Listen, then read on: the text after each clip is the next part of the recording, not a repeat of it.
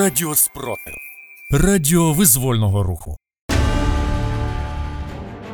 Вітаю студія Радіо Спротив. Працює Єва Френдліх. Сьогодні 5 лютого, 347-ма доба повномасштабної війни, коли Україна захищає себе та весь цивілізований світ від російської агресії. Далі про найголовніше. Росіяни розстрілюють своїх командирів, які не виконують накази. На Луганщині росіяни хочуть відправити українських дітей у Карелію.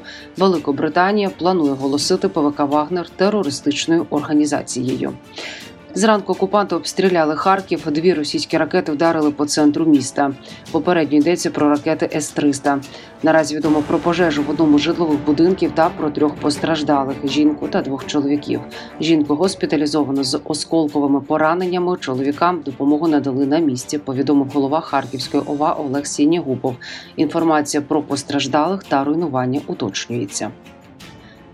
За інформацією Херсонської ОВА, росіяни 60 разів атакували населені пункти Херсонщини. Сам Херсон російська армія атакувала 6 разів.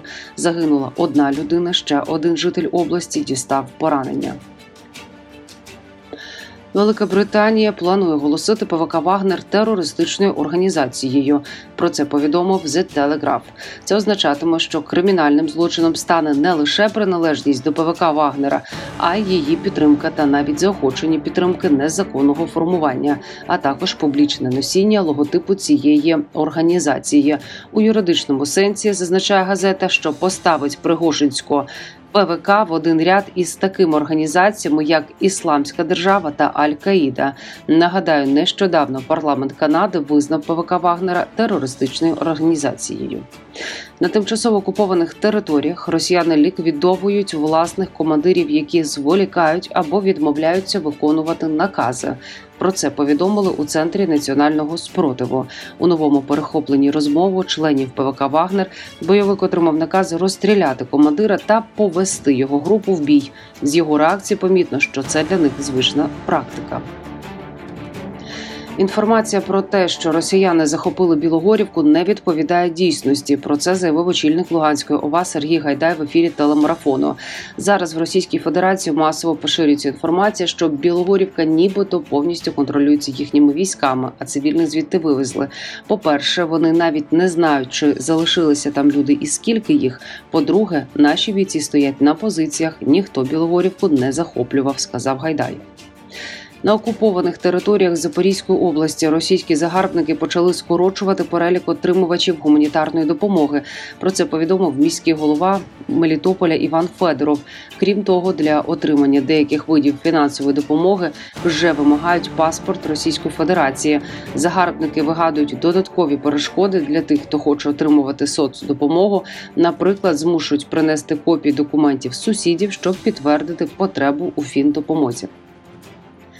На Луганщині окупанти хочуть вивезти українських дітей до Карелії. Про це повідомили в центрі національного спротиву. На цьому тижні відбулася зустріч голови зборів Республіки Карелія Елісана Шандаровича та голови так званої народної ради на ТОТ Луганської області Денісу Мірошніченко. Під приводом, нібито відпочинку та оздоровлення дітей вони прагнуть вивозити їх з Луганщини до Карелії.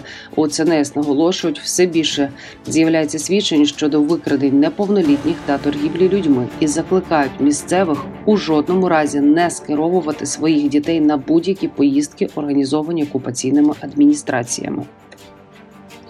У тимчасово окупованій Горлівці Донецької області всі медичні заклади переповнені пораненими загарбниками. Про це повідомили у Генеральному штабі збройних сил України. Тепер росіяни облаштовують дитячі садочки, школи або просто складські приміщення під польові шпиталі. У військовому командуванні повідомили, що водночас у Світлодарську на Донеччині до одного з військових шпиталів, де лікуються близько 70 людей, прибув медичний персонал із Якутії. Захисника Маріуполя Олексія Киселишина посмертно нагородили першою всеукраїнською зоозахисною премією. Він відкрив у Маріуполі притулок для собак, лисиць, павуків, пітонів. Після повномасштабного російського вторгнення обороняв Маріуполь на Азовсталі. Загинув у липні 2022 року внаслідок російського теракту в колонії в Оленівці. Премію отримали його батьки. Кабінет міністрів ухвалив рішення про запровадження системи Дельта в силах оборони України. Про це повідомляють в Міністерстві оборони. Дельта це платформа із ситуаційної поінформованості, яку створив Центр інновацій та розвитку оборонних технологій Міністерства оборони України. Крім використання платформи військовими, уряд дозволив розмістити Дельта у хмарі за межами України. Це дозволить захистити систему від ракетних та кібератак ворога. За добу Сили оборони України знищили 700 російських окупантів. З вами була Єва Френделіх з новинами на Радіо Спротив. Зігріваємо один одного любов'ю, віримо в силу оборони України, і все буде Україна.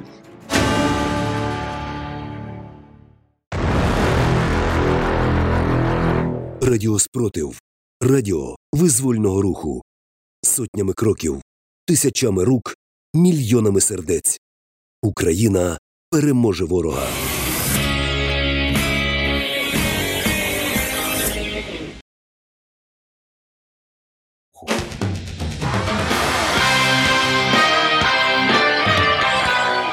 Радіо спротив.